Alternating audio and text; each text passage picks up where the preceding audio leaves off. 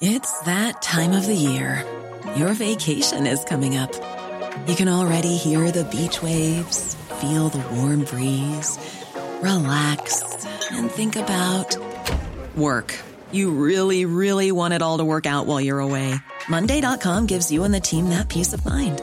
When all work is on one platform and everyone's in sync, things just flow. Wherever you are, tap the banner to go to Monday.com. This Mother's Day, celebrate the extraordinary women in your life with a heartfelt gift from Blue Nile. Whether it's for your mom, a mother figure, or yourself as a mom, find that perfect piece to express your love and appreciation. Explore Blue Nile's exquisite pearls and mesmerizing gemstones that she's sure to love. Enjoy fast shipping options like guaranteed free shipping and returns. Make this Mother's Day unforgettable with a piece from Blue Nile. Right now, get up to 50% off at BlueNile.com. That's BlueNile.com. Millions of people have lost weight with personalized plans from Noom, like Evan, who can't stand salads and still lost 50 pounds. Salads generally for most people are the easy button, right? For me, that wasn't an option. I never really was a salad guy. That's just not who I am. But Noom worked for me. Get your personalized plan today at Noom.com. Real Noom user compensated to provide their story. In 4 weeks, the typical Noom user can expect to lose 1 to 2 pounds per week. Individual results may vary. This is Peacock. I love it! It's streaming your favorite shows, movies, live sports, breaking news, exclusive originals. It's The Office. That's what she said. Chrisley Knows Best. It's gonna be Todd's Way or the Highway. And Peacock original shows like Punky Brewster. Holy macanoli. So whether you're in the mood for every live WWE pay-per-view or every episode of Law & Order SVU, Peacock's got you covered. Peacock. Watch for free. Upgrade for more. Stream now at peacocktv.com.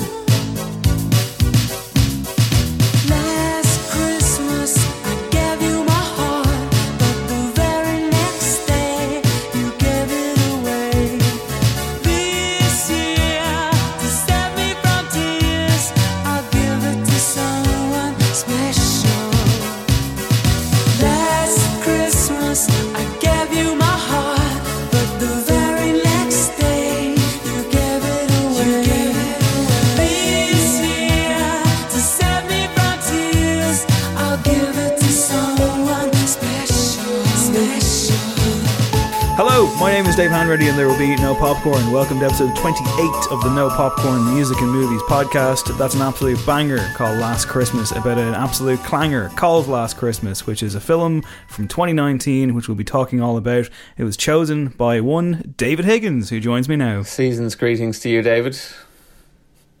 Yeah, it's all very festive. Thanks very much. I really do appreciate it. Norma Howard, are you feeling the Christmas cheer over there? Deadpan, like season's greetings ever. Yes, hello, how are we? We're back to talk about films.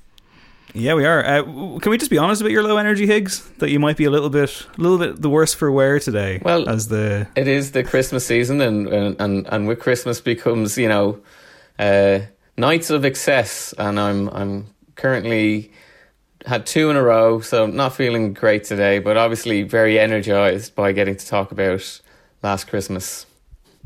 Yeah, well, I would hope so. And we'll talk about that very soon. But first, what we've been watching. And it's a rare occasion when all three of us have watched the exact same film for once, and a new film at that. And that film, of course, is Mank, the Netflix / also kind of in the cinema David Fincher film about the making of Citizen Kane. Higgs and I went to the cinema together. What did you think of the experience, David Higgins? Well, the experience was great to be back in the cinema, obviously, because I hadn't been since we had been. The last time I was in the cinema was also with you, and we went to see Tenet, and it had been a couple of months. So, very nice to be in the cinema on a Sunday afternoon with the flask of Bailey's coffee. You know, just feeling good. But yeah, I liked Mank.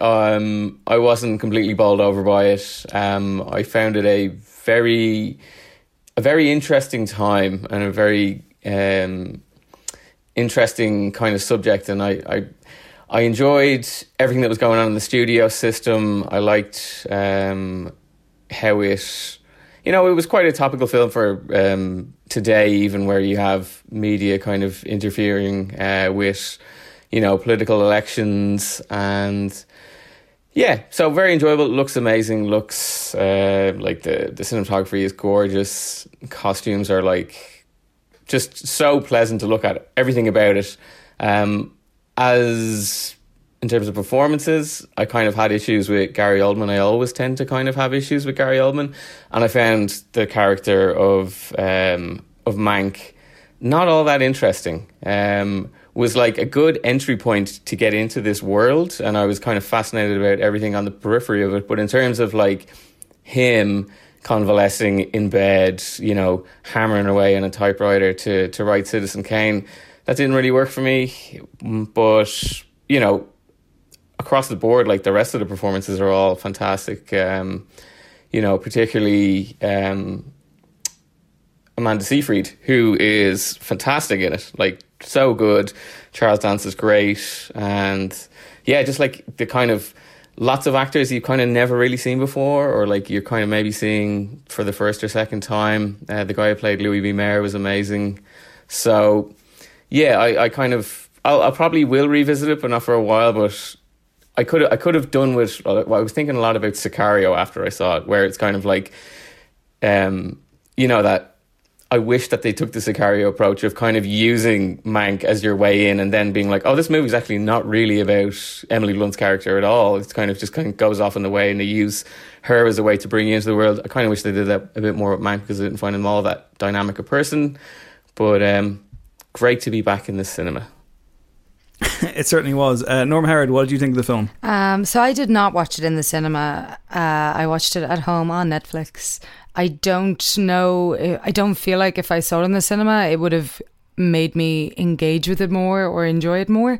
I thought it was like fine. It did look beautiful, and the performances were really great, which I think saved it a bit. But I just found they took like really, really interesting, like you said, Higgs, really, really interesting subject matter, and just made it like very boring unless you actually had context for that time and who the people were and what the politics was. Like, I don't think they did a very good job of inviting you into the world and helping you to understand it unless you already had pretty good context for what was going on. Definitely would help if you've seen Citizen Kane to anyone who is planning on watching it.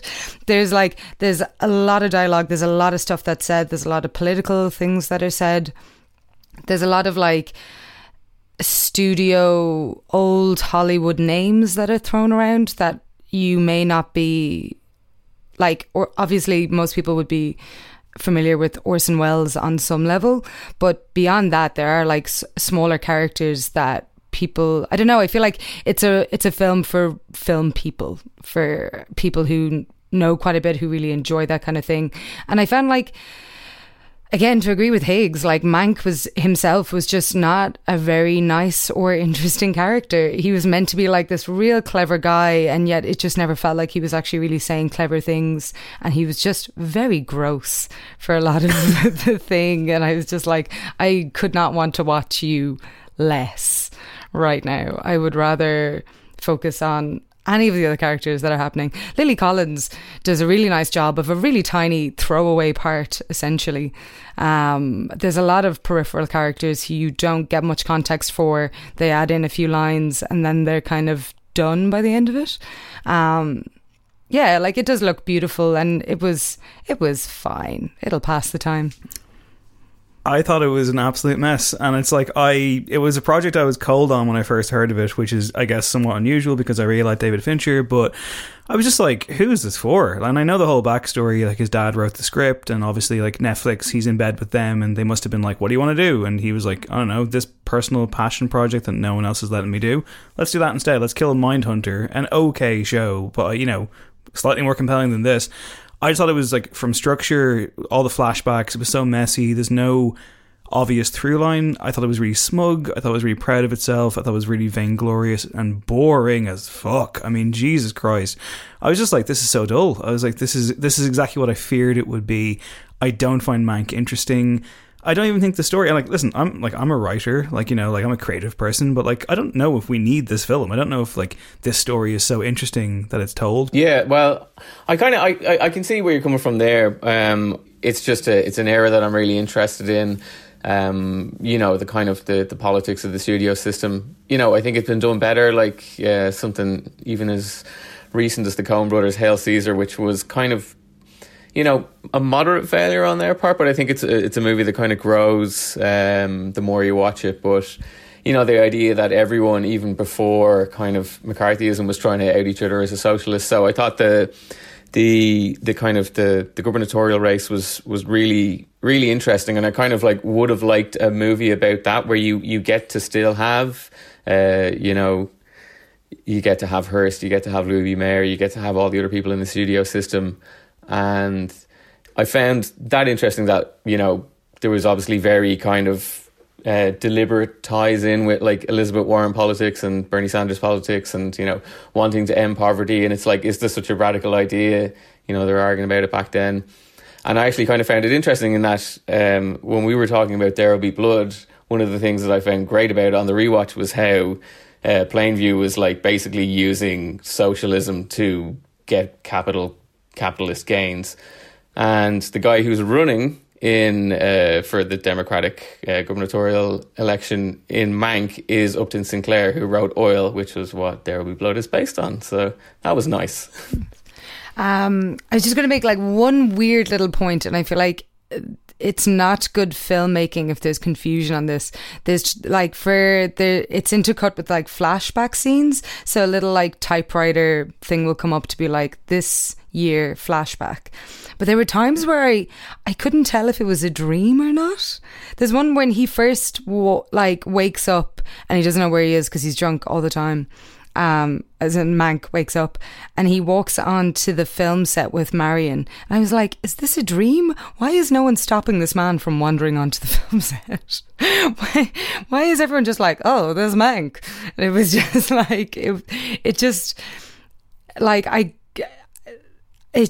everything felt like a weird little anecdote. It didn't feel like those things were real or this person actually existed in this world and did these things. It was really... yeah, it was just tricky to go along with and get on board with, I think. It's probably going to win a bunch of Oscars, I guess, which I guess in a limited year, I don't know. I'd be happy to see Amanda Seyfried win an Oscar, but I don't think it necessarily deserves anything else. Even my beloved Trent Reznor and Atticus Ross just did a pastiche score of the time, and I'm like... it's not for me. Someone who should probably be barred from the Oscars for his performance is Russell Crowe in Unhinged, which I got around to. Oh my God, man. Higgs, I know you've seen it already. This just made me miss our Tuesday night trash nights out to the cinema, because this is the ultimate trash film of the year. I mean, it's bell to bell. I feel it's 82 minutes, maybe even less. I think it's something ridiculous, 76 minutes before the credits are on screen. And... gross film in which Russell Crowe goes on a road rage rampage and tracks down a woman who cuts him off and proceeds to murder a lot of people in her life and try and kill her. It's brutal, it's disgusting. The more it goes on, the more outrageously gross it gets, and its politics as well are reprehensible. There's a bit at the end of the film which kind of indicates that it was her fault all along, and it's just Jesus Christ. But also there's one bit as well, it's in all the trailers, which I didn't even realise because I hadn't seen them, but there's a bit where there's a chase on a freeway or a highway, and there's a bit where a cop car gets mashed by a truck and gets flattened like a pancake, and I laughed so loud for about 30 seconds at this utter garbage I was watching. Can't recommend it in any way, but also I'm glad I saw it somehow. But it kind of followed on from watching some similarly discomforting stuff like The People Under the Stairs, which is a Wes Craven film from 1991, which I'd never seen before. I read about it, I knew about it, and it's too goofy to be scary, and it's just a ridiculous film in which a couple of thieves get caught in a house, and the house turns out is a house of horrors. But the really, really interesting thing is that the two people who live in the house and who are running this house of horrors are played by the same actors who play a husband and wife in Twin Peaks, Big Ed and Nadine. And it's this is this wholesome couple from Twin Peaks reimagined as an absolute horror, just pair of psychopaths. And there's even a bit where like, what's his name? I can't remember the guy who plays him. It was going to drive me crazy, but like Everett McGill. There's a bit where like for no reason at all, he begins running around the house chasing people in a massive fucking diamond-studded gimp suit while shooting a shotgun off the place. And I'm like, what am I watching? Like, what is this film? It's ridiculous. I just wanted to know, does Nadine bump her head and get like superpowers? No, that doesn't happen. Alas, no. But yeah, so like, I watched Eyes Wide Shut there last night as well, the ultimate Christmas film. So, which I think is a near masterpiece. And I guess in amongst all that kind of grimness and darkness, I got around to Paddington 2, which was in fact an utter delight that broke me. The end of the film, no spoilers, but like the very very end of the film just made me like collapse into a river of emotions. I need another film with that bear, and I need it immediately. Norma, what else have you been watching?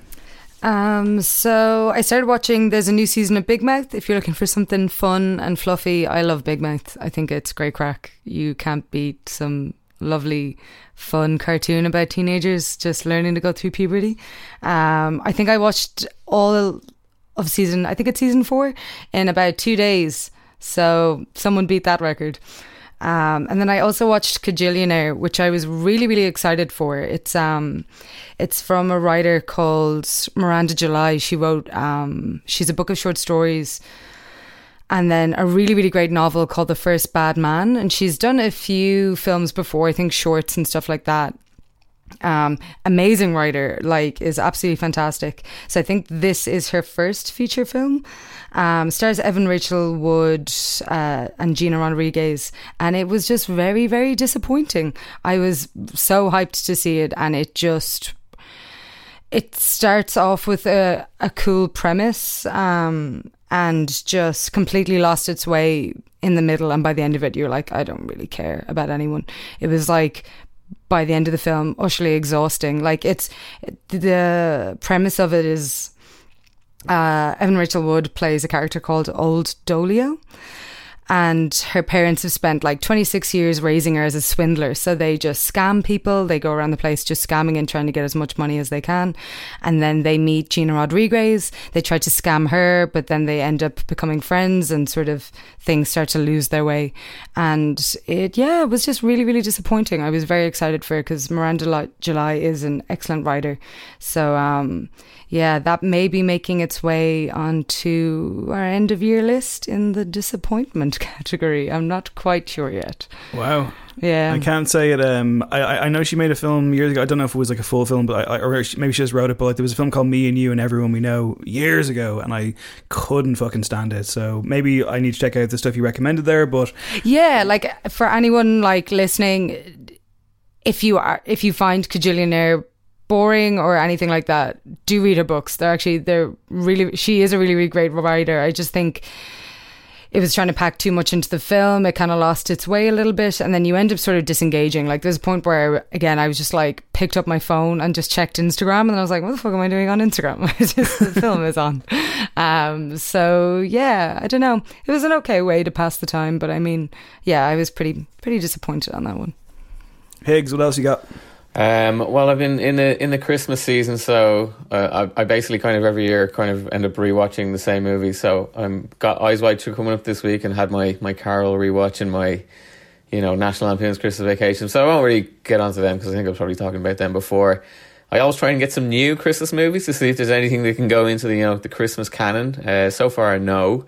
I watched Fat Man. This is a grimy, dirty action movie where Mel Gibson plays Chris Kringle, who lives in northern Alaska, and he has a contract taken out in his head by a boy who doesn't get what he wants for Christmas. So the boy hires Walton Goggins to track down Santa and to kill Santa. It kind of it's not a Danny McBride or a David Gordon Green movie, but they were like the producers on it. So like, if you kind of think of that kind of irreverent humor, you're kind of on the right track. Except I tend to quite like their stuff. This is not funny at all. It's utter nonsense. Yeah, Mel Gibson is just like this dirty, filthy, like, you know, his beard is just like in bits, and, you know, this kind of, you know, Santa's a big jolly guy, but like he's just this kind of like bloated movie. When you meet Santa first, he's like just shooting beer cans out in a field. It's like, okay, where are we going with this? It has a really strange subplot about the US military using Santa's workshop to make weapons with the elves. Yeah, you know, if you want to see Santa be executed in a movie, by all means, watch Fat Man. But otherwise, I can't recommend it in any shape or form. Not even Walton Goggins, who I like love. I could watch him in anything. He's pretty terrible in this as well. A better movie, although not in the canon, is Happiest Season, which is a new movie by Claire Duval, starring Kristen Stewart and Mackenzie Davis as a couple. Kristen Stewart's parents are both dead. She normally spends Christmas alone, and Mackenzie Davis is like, oh, come spend Christmas with my family, but by the way, they don't know I'm gay and that you're my girlfriend. So it's like it's quite a like a dated plot line. Like, it's very kind of, you know, like The Birdcage kind of had similar one, like her dad's running for mayor, so he's kind of like, it's never said that he's, you know, on the Republican side of things, but it's kind of maybe implied. So it gets away with it though, because it acknowledges that it's kind of a very dated kind of premise, and, you know, acknowledges it and moves on from it, and it's quite good. An amazing cast for like such a small movie. You also have Aubrey Plaza is great in it. She's like a couple of scenes where she kind of basically steals the movie. Mary Steenburgen is like the mother, the kind of busybody mother who's really, really funny in it. You got Victor Garber, Alison Brie, Dan Levy is really, really good in it as well. The weak link is actually Kristen Stewart, Mackenzie Davis. They don't really have chemistry, and, you know, by the end of it, you're just like, you're both with the wrong people in this movie, but. You know, nice and cheerful, a very, very easy watch. Would recommend. And then one movie that's not about Christmas, but does have a scene at an office Christmas party where Santa Claus with a Lenin mask sings the Russian or the national anthem of the Soviet Union. The day of recording yesterday, John le Carré died. I'm a massive fan of his, all his books, and. For the most part, most of the adaptations that have been made, you know, he's quite lucky in that, like, there's only been a couple of utterly terrible ones. Taylor of Panama was pretty bad, and the Night Manager with Tom, charisma vacuum Hiddleston in the lead was buried. As he's formerly known. was terrible, but so I went with an old solid, the Thomas Alfredson adaptation, Tinker Tailor Soldier Spy. A good Gary Oldman performance, his best performance. Gary Oldman is like one of the great ham merchants of Hollywood. And in this, he's just like, he's so understated. He's such a good Smiley. Like, he doesn't look like what you imagine George Smiley's supposed to be, but he really gets to the kind of core of the kind of impudent rage that is within Smiley, and how he is so cold and calculated. The whole movie again is like, it's such a ridiculously well cast movie, even if there are some ridiculous hair pieces. I was sending some pictures to you, Dave, and I was very happy to receive them. Yeah, yeah. Tom Hardy and Benedict Cumberbatch, the main offenders. They do a good job with Mark Strong. They gave him a very nice hairpiece. Even, I think, I don't know if Colin Firth, if they gave him one. It kind of looks like it might be, but... I don't think I've ever seen a film where Mark Strong has hair. Well... He doesn't typically have hair, does he? No, he's a proud bald man. But, it's definitely a couple, though. Probably early 90s stuff, or like him popping up in bit parts along the way. He has hair in Fever Pitch. But yeah, just a really amazing looking movie. Like the old BBC adaptation is amazing as well, just because its aesthetic is very just like drab, ugly rooms, and that's kind of what le Carré is. But I like the stylistic flourishes in this. I like in the circus they kind of essentially like have their meetings in what are essentially like little kind of I don't know, like little prefab kind of within these like massive open plan offices. It's just like very nice looking. Score is great and has a absolutely remarkable needle drop at the end of it. A Julio Iglesias song. Would recommend. Yeah, it's a good film. I remember a friend of mine said he walked out of it. It is one of the longest feeling 2-hour films of all time. Now, let's talk about a train wreck of a film, though, shall we? The film that we're here to talk about today, in which I feel like if I went to see it in the cinema, I don't think I would have walked out or anything, especially because I wanted to confirm how, I guess, my suspicions about it. But this is Last Christmas, from Last Christmas. Let's hit the trailer. It's good luck, you know. What is? Gimpudo, my bad. I'm busy, you're weird. Goodbye.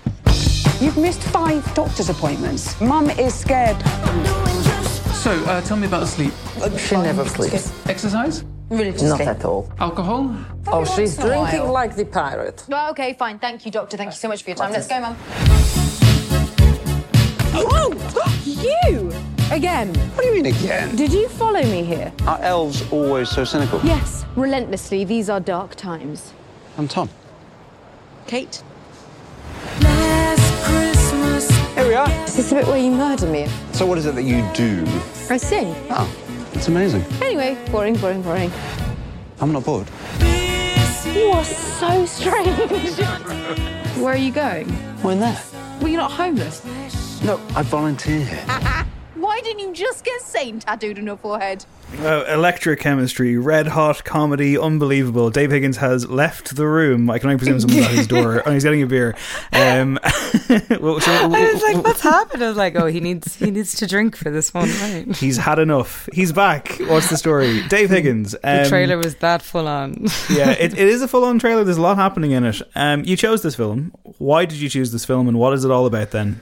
I chose this film because I wanted to do something Christmas themed, and there's not a lot of options when it comes to the rules that we apply for choosing No Popcorns. So I also thought it'd be interesting to do our first movie that qualifies by the virtue of it being slightly based on a song. Not really based on a song, based on one line on a song, and even then maybe perhaps interpreted incorrectly. This movie is Last Christmas. It is written by Emma Thompson. She wrote the story with her husband, Greg Wise. She wrote the script with Briony Kimmings.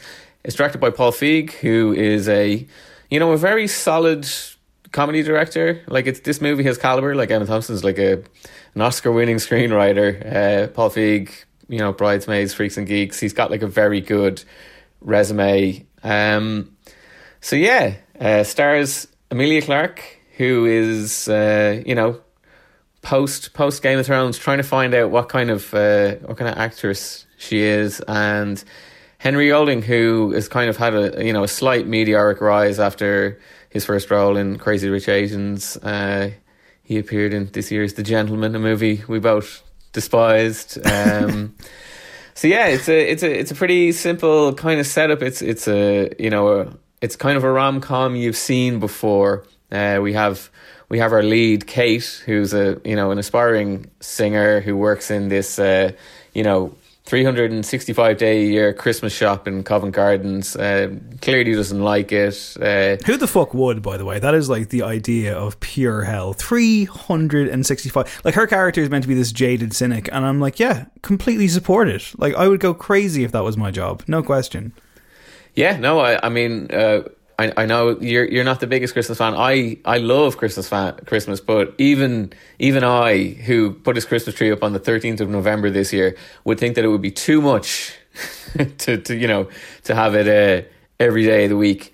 But anyway, she's clearly not enjoying life. We know that she's a bit of a kind of a train wreck because, she might drink a little bit too much, and she's had more than 2 partners in this movie that we know of, and her dress sense is incredibly erratic. She meets this guy Tom.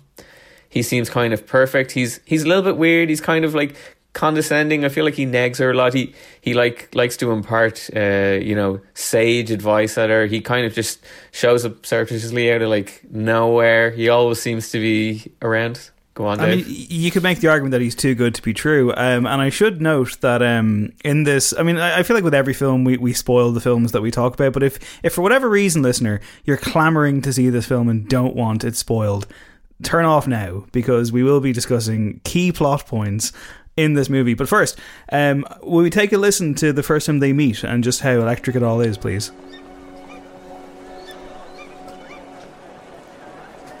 What? Jesus, where'd you come from? Oh, what are you looking at? Look, there. You see it? Ah. Just above the lip of the roof there. It's quite unusual to see a bird like that in town. Blimey. Oh, damn it. Here, I think you just pooed in your eye. Yeah, I think so. Goodbye, my people. Where have you been? Oh, shitting bird just shot my eye. Is there a bird in here? No, some bloke was outside the shop playing silly buggers. Well, maybe you can focus your attention on the silly buggers inside the shop. Oh, my phone. Sorry, Santa. Yeah, Jenna. Yes. Thank you so much. I'll be with you around 8. Okay. Get off the phone now. Okay, I gotta go. Bye. Yeah, I'm just gonna get the shit out of my eye. Right. Okay, so yes, that's your classic meet cute. And yeah, it goes from there. They she's having a tough time in her life. She's got a strange family. You haven't mentioned her background yet, which is somehow key to this whole thing. Yes, but not really at all. So the movie opens. I think it must have been a case of I was opening my notes app on my phone, so I missed the.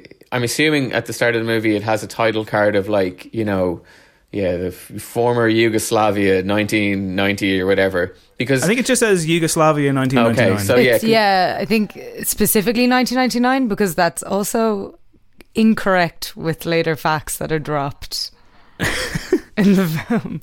Yeah, so the movie opens in a church that I can't say I've been to the former Yugoslavia, but I would imagine that their churches are a bit more what churches in Greece and Italy look like. This looks like a church in England, so I didn't twig this immediately. And also, they are all singing a George Michael song in a church. And I was like, oh, okay. So anyway, Kate is actually Katerina. She and her family, her parents fled former Yugoslavia. They've set up in England, and they're refugees there, and they have since kind of made their life there. Their kids have grown up,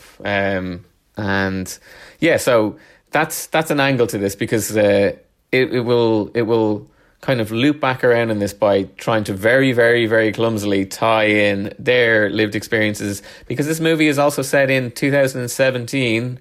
1 year after Brexit.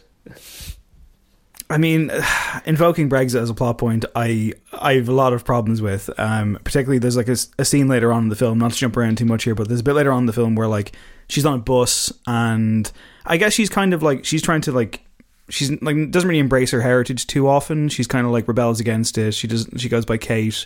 She's got a thick English accent, and as opposed to her cartoon character mother played by Emma Thompson, where it is borderline. I'm like, is this okay? But there's a bit later on in the film where there's a couple being racially abused on the bus, and she speaks to them in their native tongue to put them at ease. But they get racially abused by this guy on the bus who then leaves and does the usual go back where you came from type thing.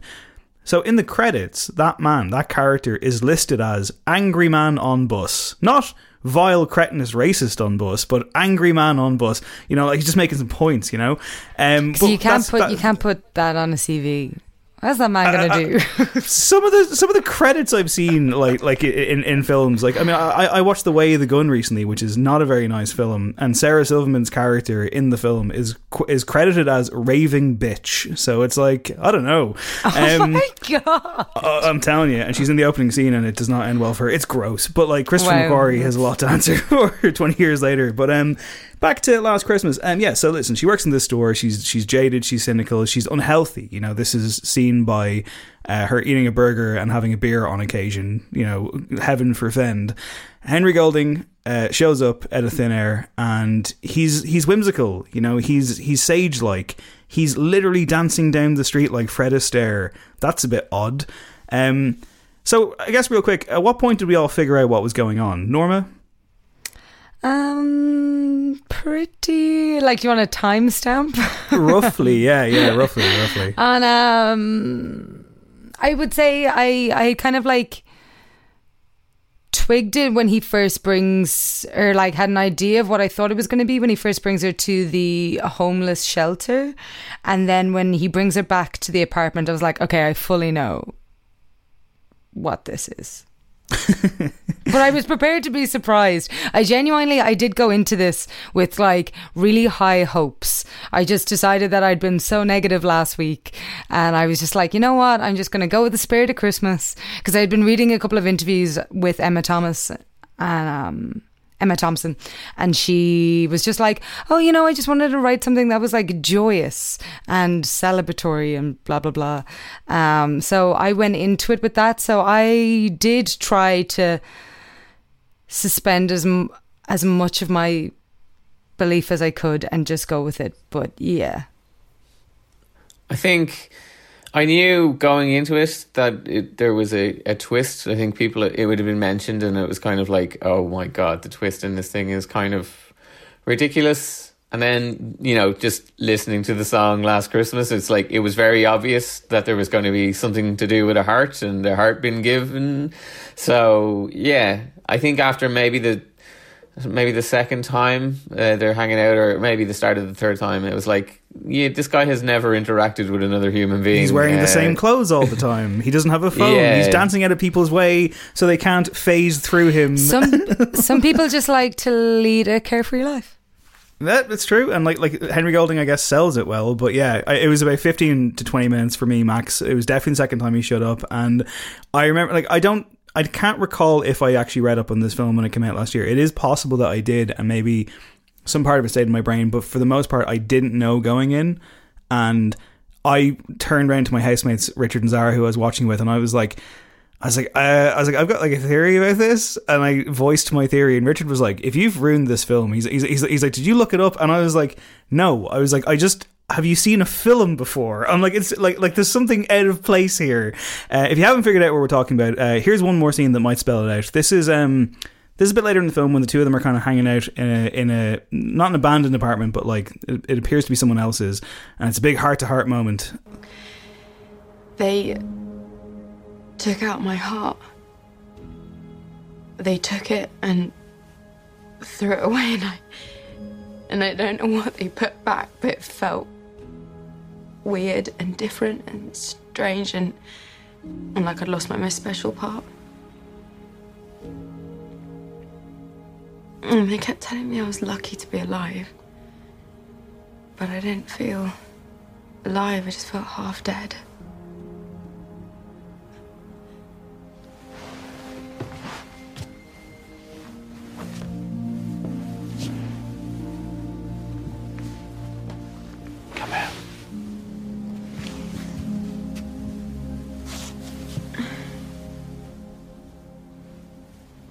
I was supposed to be special. I didn't ask to be, but they made me feel special when I was ill, and then I was special when I nearly died and had a transplant, but then they just expected me to be normal and get on with life. There's no such thing as normal. It's a stupid word. It does a lot of damage. Nothing feels right. You're the only person that makes me feel like, I don't know, solid, like I exist. Right, put that in the back pocket, yeah? We'll come back to that. See if you can figure it out. Norma, is Emilia Clarke a good actor, yes or no?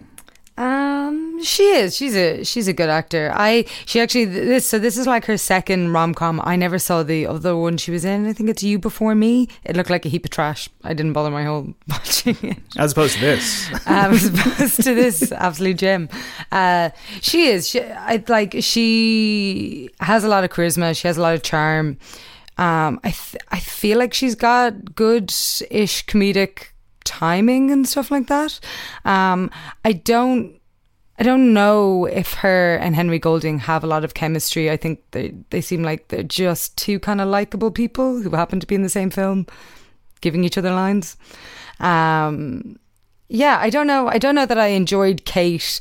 I found it very hard to feel sorry for her at times, or to even at times to relate to her. It was just, it was really, really tricky. It was just like this golden child who was meant to be amazing, and then they just become self-destructive because of the pressure of it. And then having been sick, she mentions being sick throughout, though you never like see her at any point taking medication or anything like that. And I don't know if that's meant to reflect the fact that she leads this hedonistic, sloppy lifestyle.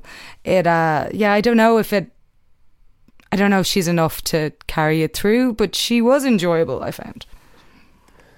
I think the jury's out on her a bit, because she has only been in, you know, kind of a handful of movies, and I think because of her status in Game of Thrones that she's maybe been kind of put into some roles, certainly like in the blockbuster, like I'm thinking where, you know, she had the kind of the poison chalice of having to be Sarah Connor in like an absolutely god-awful Terminator movie, and it's like, well, this isn't really what you want. I think in this, like, she's kind of like done a disservice by the fact that the script is like really, really awful, really, really by the numbers. She makes a bloody good stab at it, but I don't know if there's enough there. And like, I don't find her charming in this. I mean, I don't think the character is a particularly charming person. I think she's a pretty, in a lot of ways, awful person. But one thing I've noticed is that, like, you know, she's a great interviewee. Like when you know you get her in a chat show, she seems really charming, and she's like, oh, this person seems like kind of a really fun person to be around, and, you know, gregarious, and, you know, bright and kind of bubbly. And it's like that doesn't really appear in this movie. And in fairness, like, maybe that's just the nature of the character. But, you know, as the movie progresses, she's supposed to be kind of, you know, becoming warmer as she's like setting up her you know, her play or her, you know, variety show for the homeless shelter, and she's kind of supposed to have that charm. I didn't really find it, though. I felt like it was like, it's really obvious from frame one. It's like, this character needs to learn some lessons, and by the end of the film they'll grow a bit. And it's like everything from her, like her styling, like her hair is disgusting in this film, and it's like this kind of like roots heavy kind of like dyed blonde, and like she's wearing this gross leopard print Pat Butcher coat for almost the duration of the film. And I'm like, we get it. All right, you know? Dave, I'm sorry.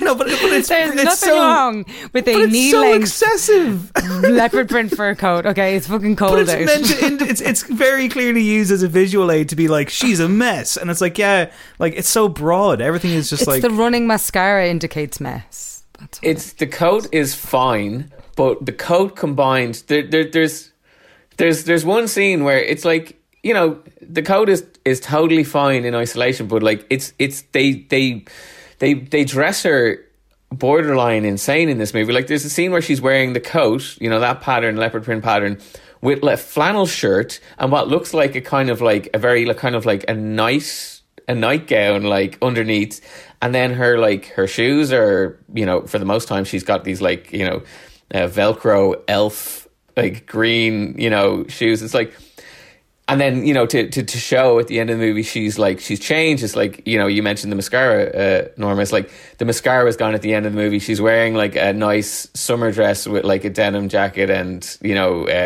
her roots are gone. And it's like, oh, she's normal now. It's just like, yeah, that whole approach to it is like utterly ridiculous. As an actor as well, I think the jury is still out. I mean, I agree with you. She does seem like a very good personality, and I enjoyed her being one of the first people to lead the charge from the Game of Thrones side, basically admitting how crap the last season was as it was airing. There's that great clip of her being like, yeah, best season ever. And it's just like, yeah, she clearly hated it. I feel like she probably hasn't found the right project post Game of Thrones. I think like with a show like Game of Thrones, and with something like, you know, Star Wars, and say like Daisy Ridley or some of the other new actors, you're kind of in this weird position where like you now have these new stars that you have to do things with. And I don't know if like a Kit Harington, for example, I don't know if he is good enough to be like a top leading man, or if like, does Emilia Clarke just need another great TV show? I mean, like, can she make the leap to the big screen? She's fine in this. I mean, I didn't. I think the character is very problematic. Like, I mean, there's a scene early on where she's crashing at a mate's gaff and she brings a guy home. Big fucking no. You don't do that. Like, that's just the height of disrespect. And then there's a worse bit later on when she outs her fucking sister to her family, which is just like, that is like criminal behavior. Like, and yet it's like, oh, you know, she's a bit of a mess. I don't know. Yeah, that scene outing her sister is utterly terrible, because it's never, you know, it should, that scene should have like a really big weight to it, because it's such a horrible, disgusting thing to do to your sister. Funnily enough, like Last Christmas has something kind of, Happiest Season has something similar to that, but like there's way more weight to it, and it's like, it's an actual plot point rather than just like, oh, she did this thing and then, you know, she learned some lessons by the end of the movie, and like, you know, she left a nice bottle of wine outside her sister's door. So like, you know, sorry, here's an Amarone, you know, knock yourself out. Just on the sisters, you know, I wonder, does Phoebe Waller-Bridge have some something to say about like the relationship here? Because, you know, there is the thing about Kate being like a very kind of like poor version of Fleabag, and the relationship with her sister is kind of like, I don't know if it's because her sister looks like the sister in Fleabag as well a little bit, that I was just like noticing kind of some similarities in their relationship, but this is just like, there's no depth to it, there's nothing lived in about it. I love Fleabag, and I have talked about it on an endless point with so many people. Like, the sister Marta is quite clearly modelled on Claire from Fleabag. It's 100%. It's the exact same sisterly setup. I think they're both lawyers. Is Claire a lawyer? She's at least like working for a firm, a really high up job, is snooty, uptight. They have the exact almost same haircut at the very beginning. It's just utterly ridiculous. I do not know what Emma Thompson and Bryony Kimmings or Greg Weiss thought they were doing, putting that in there, because it's so blatant. And it's like, yeah, like that character is basically like sad PG version of Fleabag. It's just wrapped up a little bit less messy, but also takes all the heart out of it. So it was just the whole sister thing for me. I was like, I'm done. I don't care at all about this character. I could not give two shits.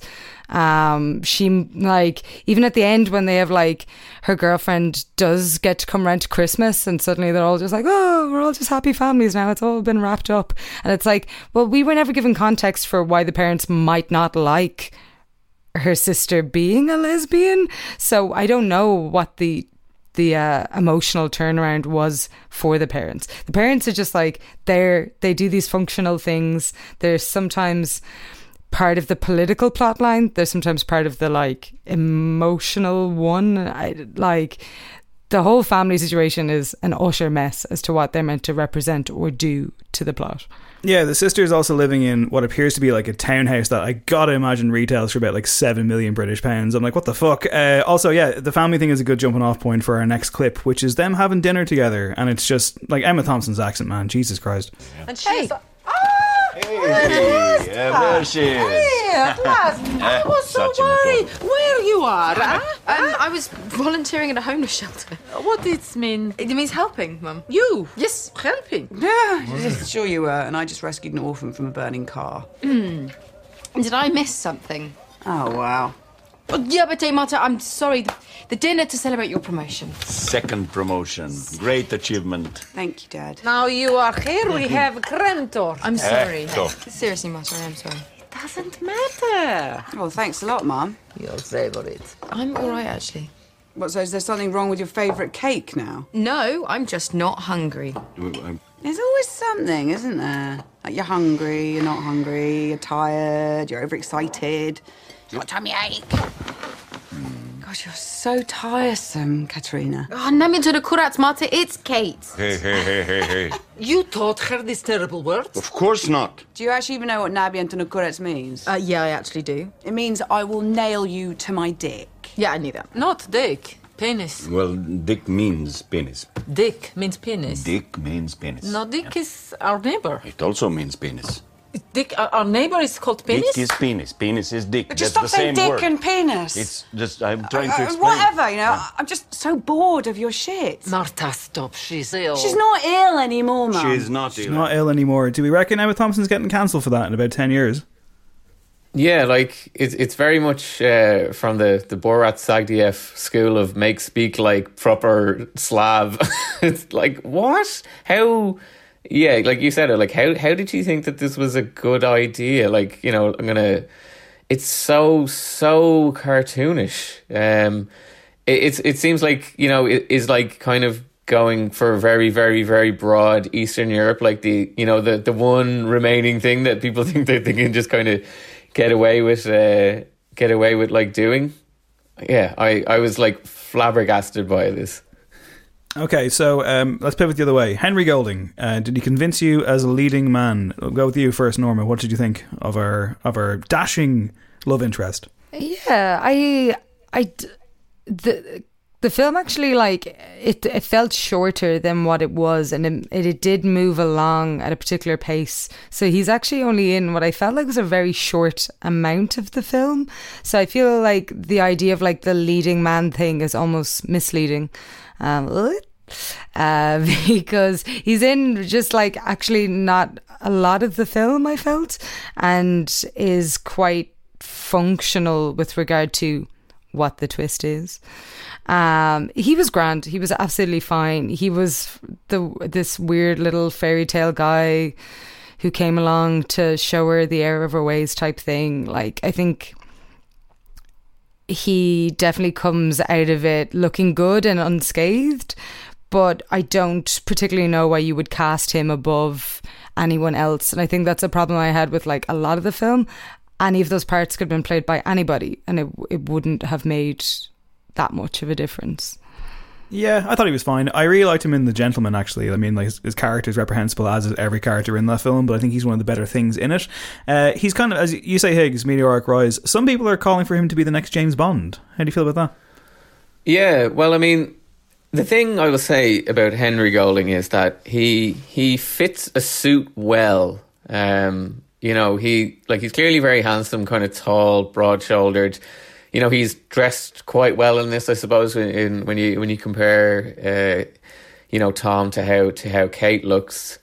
He is statuesque both in kind of like his chiseled looks and, like, you know, that he is just a very completely stationary performer. You know, his background is as a presenter, and that's kind of like Crazy Rich Asians was his first role. Yeah, but was like he on the travel show on BBC? Yeah. Like, what the fuck? And he has a very kind of like robotic in that, like, you know, if you're a presenter on a TV show, you have to know where your marks are, you have to know where to stand, even know where the camera is. Like, it's very, you know, there's very like formal things that you need to have nailed. And I feel like he does that without any of the kind of like, you know, that's just kind of like a kind of a given. That's not what people are good actors for. Like, yo, that guy, he knows how to hit his marks. Yeah, I'm so unconvinced by him. I've actually seen, like, weirdly, a lot of his movies because, yeah, I didn't really rate him in The Gentleman. He pops up in A Simple Favor, which is another Paul Feig movie. He's a little bit better than that. He's a bit of a kind of a sociopath streak in him. Didn't rate him at all in Crazy Rich Asians. Who will be the next Bond is probably the most uninteresting conversation that exists in movies. So, you know, have at it, Henry. Like, I'm still out here on Emily Blunt's mountain being like, give it to her. So... Yeah, I mean, ultimately, I would probably agree with all that. Functional, I think, is a very good word for it as well, as Norma said. There's one word about him that we haven't used yet, so let's hear the big reveal of the film, and then we can talk about it. You've probably figured it out, because it's so fucking obvious. Someone's here. No, okay, bye. Sorry, it's been a mad day. I'm Andy. Sorry, I'm so casual. Well, that's okay. It's just, are you... Mrs. Chalice? No, sorry. No, I didn't think you were. No. Are you waiting for Tom? I don't think so, unless he's with you. No, I just came to find him. Oh, he'll probably turn up. So, shall we get started then? Oh, started on what? Just taking a little look. Yeah. Right, well, I've looked, and there it is. Small but compact, it's neat, and that's one of its selling points. It's for sale. Oh, yeah, freehold this one, not for rental. Yeah. That's why he keeps it so tidy. Oh, yeah, there's no room for clutter here. But there is plenty of storage space. Et voila! Ah, what have we got here? Oh, my God. Literally. In the cupboard. No wonder it died. I'll give it to him, don't worry. Give it to who? Tom. Who's that then? Tom, who lives here but is selling the flat. No, no one lives here. It's been empty for months. Maybe he was squatting. What? Was there a squatter here? Oh, bloody hell. Excuse my language. It's typical, that is. It's all that probate stuff that stops us from getting on with our jobs. Probate? That's the yeah, you know, when someone dies, it's a pain in the fundament. Who's died? My previous owner. Who? Someone Webster, I think. Yeah, youngish bloke. Sad, really. It was last Christmas, by all accounts.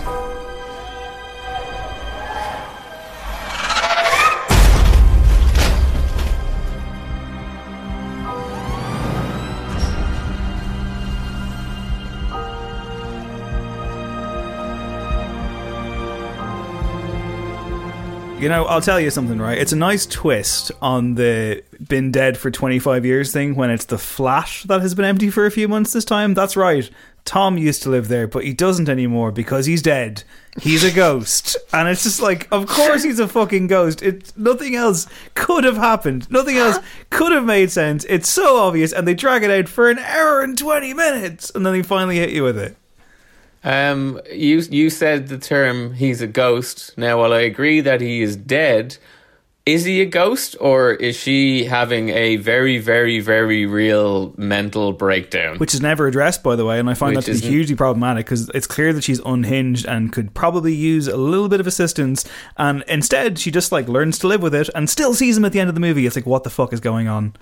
So the thing about this is, like, you know, with it being a big twist, then, you know, it wasn't in that clip there, but you get to flash back to scenes earlier in the movie that get to, like, recontextualize what was actually happening. So, like, there's a scene early on in the movie where she's getting dressed in the street and, like, Tom is holding up a coat for her, but it's no, she was actually just, like, getting dressed in the street and she was, like, eating her burger and chips alone. And the implication is that in the previous scene where, like, they have their kind of, like, heart-to-heart where she talks about having the heart transplant and, you know, she's basically like, fuck me, basically in that scene. And he's like, no.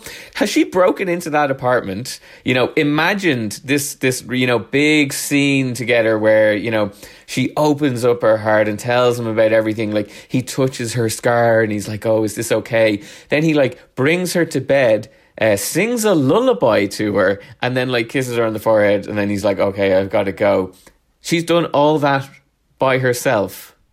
They kiss, don't they? They kiss briefly.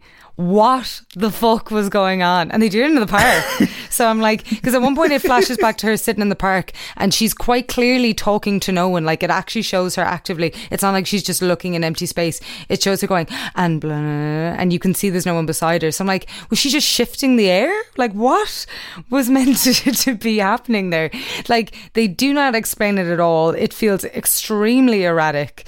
And considering that you can tell from the outset what they were going to do with it, I don't know why they wouldn't feel like they needed to properly unpack it and then wrap it up actually better than what they did, because it's just like, that seems like really traumatic things that were happening to just be like, oh cute, he was like with you in spirit because his heart is now in your chest. He also says a really fucking weird line where at the end of the film he was like, you were always going to have my heart one way or another.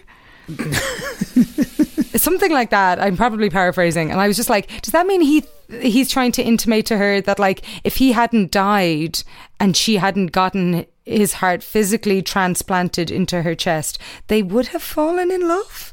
I don't know. And it also just, like, begs the question of, I was completely led astray by this being based on the song, because, like, I just kept in my mind being like, but it's based on the song and surely it should be about this girl who falls for a guy, he cheats, I don't know, and then, like, she gave her heart away to this guy who just threw it out, blah, blah, blah, blah, blah, whatever.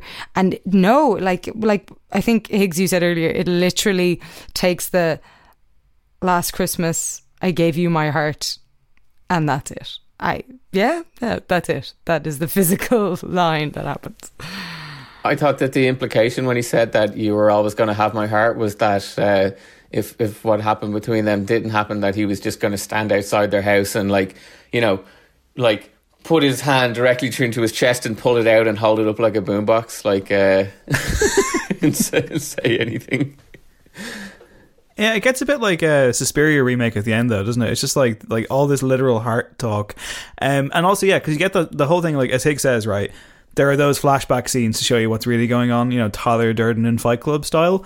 And because I figured out so early what was happening, I was like, when she's getting changed and there's some builders walking by and they're like, whoa, all right, love. I was like, well, that's going to be a scene. We're going to get a flashback and he's not there. And that's why they're staring at her. She's in an ice rink with him. And some bloke bursts in, some security guard. And he's like, you can't be here. And I'm like, that's going to be one, but she's going to be on her own. And of course they fucking were. This isn't like, oh man, I'm so smart. This is painfully obvious. I don't know how it is. But man, the second time Henry Golding shows up and is doing his fucking Gene Kelly thing, I'm like, yeah, okay, he's a ghost. There's no question here. I love it. It's so stupid, but I didn't hate it. I was just like, I gave it it's 1 out of 5. It's crap, but it didn't infuriate me. I was just like, yeah, it's just silly and it feels like a waste of time. I don't know why. It apparently did really fucking well. It made a shit ton of money, despite the critical battering, but. It is kind of bizarre. The happy ending is that she puts on her big show and, everyone's happy for her. But, I don't know. I mean, I don't really know what the whole point of it was. Do you think Emma Thompson and her writing partners, thought they were geniuses here? Do you think that they were like, this is gold. Oh, man, this is genius. I don't know if they would have been, patting themselves on the back over the twist. I kind of feel like that there might be something different between what the script is and what the final product is, because there's a lot of loose threads in this. We mentioned Brexit, and it's kind of it's really shoehorned in there for a moment, and then it kind of gets referenced later on at the dinner table, and then that's kind of it. And that there is this kind of subplot about her kind of going to work in a homeless shelter and kind of meeting all the characters there. And, Emma Thompson is a very politically active person. And all these things are kind of admirable ideas to put into your movie, but they're not in any way done justice. They're not stretched out. They're not considered. They're just they're ideas. They're loose threads hanging. We have another loose thread. Michelle Yeoh is in this movie. We haven't even talked about Michelle Yeoh, who plays. To be honest, I'd forgotten about it for a minute, and then I looked down at the doc, and I was like, oh fuck yeah, Santa. I don't want to, because I feel really bad for Michelle Yeoh, who I like, and I'm like, what is this character? What the fuck? Yeah, so she plays Santa, who is the owner of the. The open all year Christmas shop that Kate works in, and she's super into Christmas and that's fine. And you're okay, this seems when you first meet her, it's she doesn't seem like she's going to be in this movie all that much. But then it's oh no, we've got a subplot for her as well, where there's this this kind of very odd German man who just kind of keeps coming in and is very nervous boy who has a crush on a girl. He ends up being just called Boy, which is super creepy, Santa and Boy.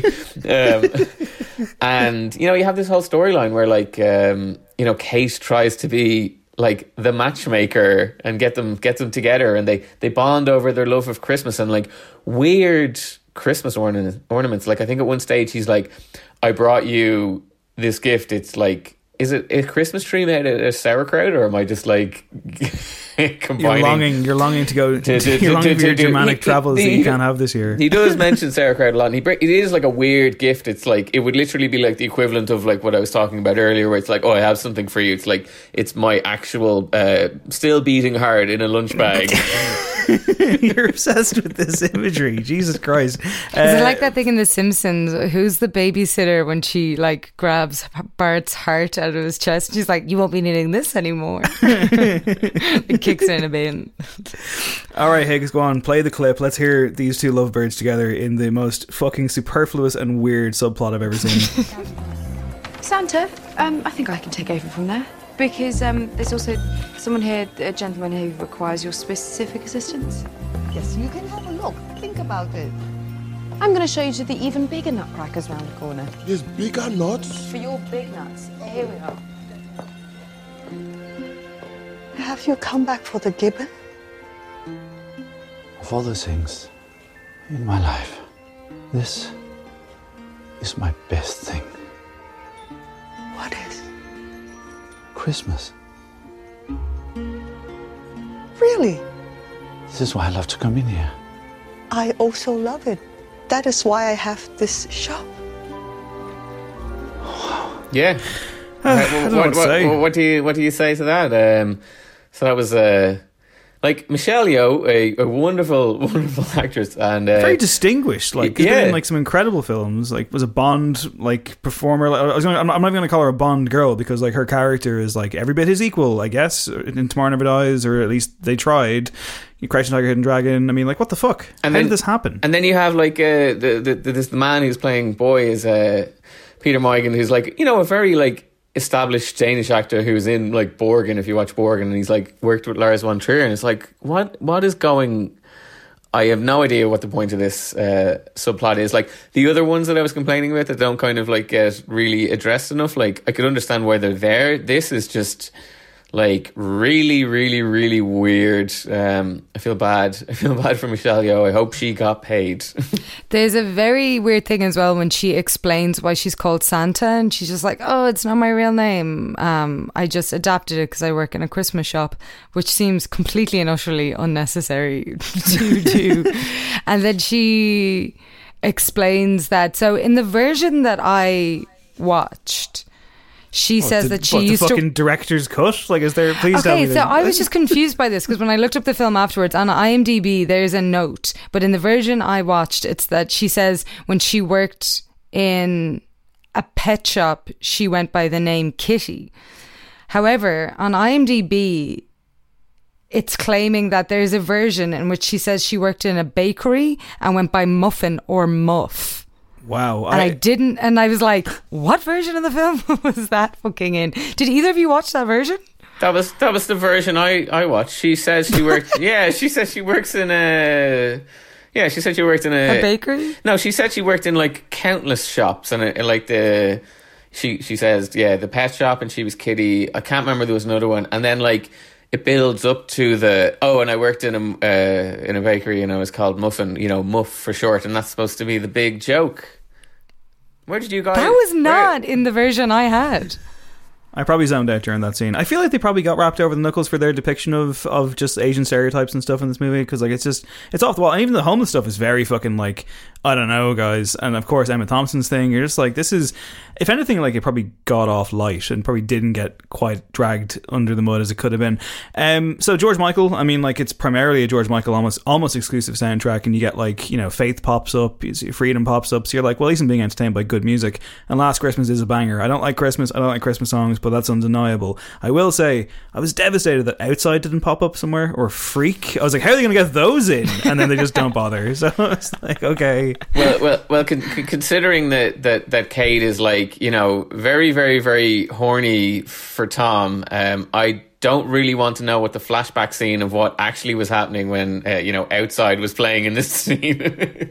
Such a good song, though. It's great, and like, you know, could we not have got Careless Whisper in here? Yeah, it's weird. I don't think they really use the George Michael like catalog that well. Like, I thought it would be incorporated quite well into it. Like, Last Christmas pops up, I think like 3 times. You get like the, you know, your traditional Last Christmas. There's like a remix in it, and then obviously she sings it towards the end. But I thought that they might actually incorporate George Michael's music into it more, where, you know, I wasn't looking for a full you know, sing through musical like Mamma Mia or something, but I thought that they could have done a lot more with it rather than it just being like, this kind of just feels like background music. you know, I think it deserved a lot more than that. Was this the right song to adapt into a movie, the right Christmas song specifically? You're posing this question, Higgs, in our Google Doc, so I have to assume you have an alternate here, do you? Yeah, well, I mean, there's the obvious that you just do Fairy Tale New York to like completely throw more gasoline on the culture war that kind of pops its head up every year. But I've got one for you. It's called Driving Home for Christmas. Tom Hardy plays a Welsh building contractor overseeing the pour of concrete on Christmas Eve as he drives home on a long journey while being visited by ghosts of past, present, and future over his hands-free kit. Who says no? Wow! Can we make that 85 minutes? Nice and lean. Yes. Incredible. We're going to need to cut that down. I thought it was such a useless waste of the idea of using George Michael's music. There's so much to be celebrated in him as an artist. And again, like they literally, with regard to the plot, like even them saying it's based on the song Last Christmas, like, or loosely based, is still a massive fucking push, because it doesn't, like, Last Christmas has a plot line, like the song has a plot. The music video has a plot.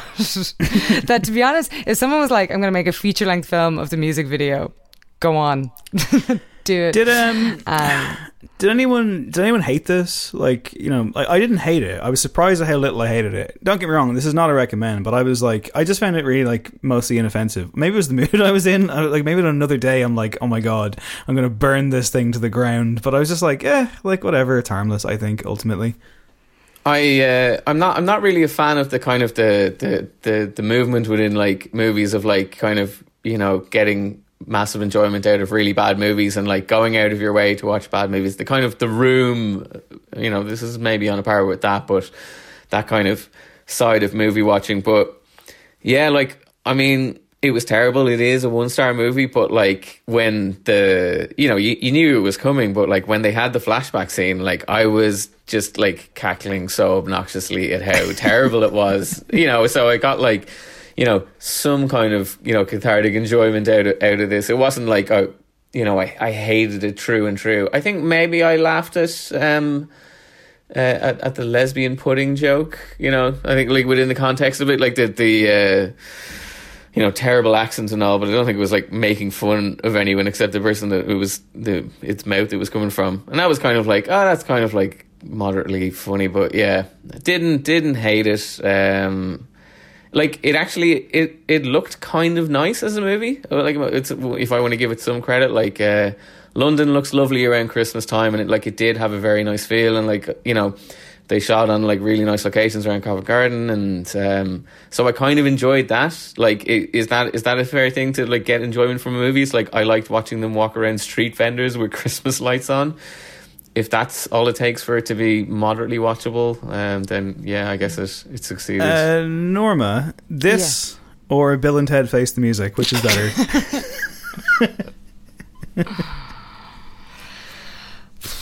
See, the thing, like, I would kind of fall on a similar thing in that, like, I didn't hate it. Again, I don't know whether I was just like, yeah, maybe I was just in a more charitable mood. Or whether it was just like, yeah, the spirit of Christmas made it okay, or the fact that it's got some George Michael songs in it that kind of brought it up a bit. But it was like, it was totally fine and for the most part inoffensive. It's an easy watch. It's an hour, 40 minutes. If you asked me right now which one I would go back into my living room and put on and rewatch, I would probably say Last Christmas. Whoa, okay, well that's all the endorsement this film needs. Thank you very much. Next time on No Popcorn, it's not a film episode, it's our end of year summary. 2020 was obviously a difficult year for the world of cinema and movies, but we're going to do our best to summarise it thusly. I'm not sure when this episode will come out, but probably like around the start of the new year. We'll see how we go over the holiday season. Here's a little audio taster of what to expect though.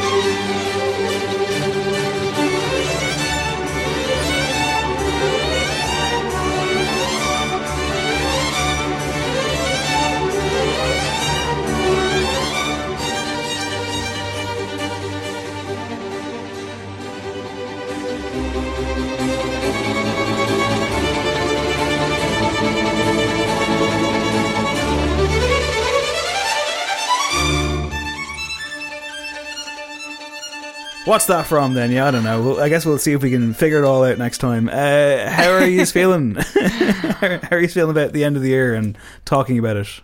I'm feeling okay. We clarified earlier in the week exactly the parameters that we're going to be working within. So we're going on the basis of Irish release dates of 2020. Yeah. So it will include some films from the start of the year.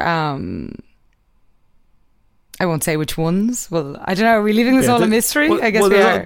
There's always that weird hangover of like some films come out in the States in the last couple of weeks of December, but don't come out to Irish cinemas until January or February. And it's like, what grey area do they live in? So we're like, so we are including some films that I guess would have potentially won Oscars. Yeah, I think so. I think ultimately, if it came out between the 1st of January and the end of December 2020 in Ireland, whether in a cinema or via a streaming service, it counts for us. And Higgs, as ever, will have a list of, I guess, adventurous categories for us to go through.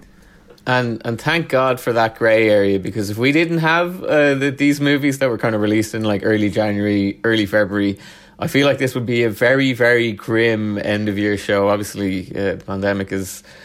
really affected the movie industry, and like not a lot has been released, so we're quite lucky that we have that, because otherwise I don't know how I'd feel about having like Bad Boys for Life in my top 5 movies of the year just by really good. It was really good. It was a fine film. There was a point where I didn't think we were going to be including them, so I had to Google films released and just see if they were like, if I'd even like watched anything, because it's also, I guess the struggle has been that like since cinemas closed, I felt like I hadn't actually watched a lot of 2020 films. I've also been watching a lot of TV as well. So I guess I'm still going at the wire.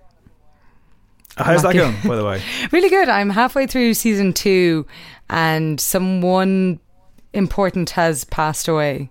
And it was a shock to me. I was so shocked. I know what you're talking about. It still hurts. It still upsets me. It didn't hurt me as much as it caught me by surprise. Yeah, it does that on occasion. Well, look, listen, we'll see where we end up. I feel like I've seen more 2020 films than I thought I did. I was going through it on Letterboxd the other day, and like it was like, oh, okay, there actually was a bunch, but how good was it? I guess we'll find out. That will probably arrive. Like I say, I'm not entirely sure. Probably like in the new year. I guess we'll see what we can do. Apart from that, it's end of year season on No Encore around this time as well. It's patreon.com/NoEncore if you want to support what we do. It's been a hell of a year for the show. Norma and Dave, thank you both so much, and thank you for subjecting us, or I guess thank you for suggesting that we did this Last Christmas film. I thought it was going to be worse. I kind of wish it was a little bit worse than it was, but it is terrible. Do not watch it. And my name's Dave Hanratty. This has been No Popcorn. There will be No Popcorn. Back again soon. Bye.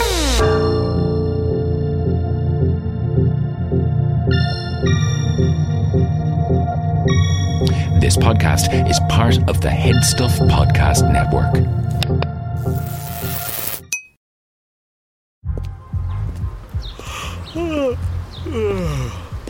The only thing better than grinding all night for your side hustle is your roommate picking you up with Mickey D's breakfast. The perfect pickup deal. There's a deal for every morning at McDonald's. Right now, taste breakfast perfection when you get a warm and savory sausage McMuffin with egg for just $2.50. Price and participation may vary. Cannot be combined with combo meal. Hi, I'm Daniel, founder of Pretty Litter. Did you know cats tend to hide symptoms of sickness and pain? I learned this the hard way after losing my cat, Gingy. So I created Pretty Litter, a health monitoring litter that helps detect early signs of illness by changing colors, saving you money and potentially your cat's life. Pretty Litter is veterinarian developed, and it's the easiest way to keep tabs on your fur baby's health right at home. Go to prettylitter.com and use code ACAST for 20% off your first order and a free cat toy. Terms and conditions apply. See site for details.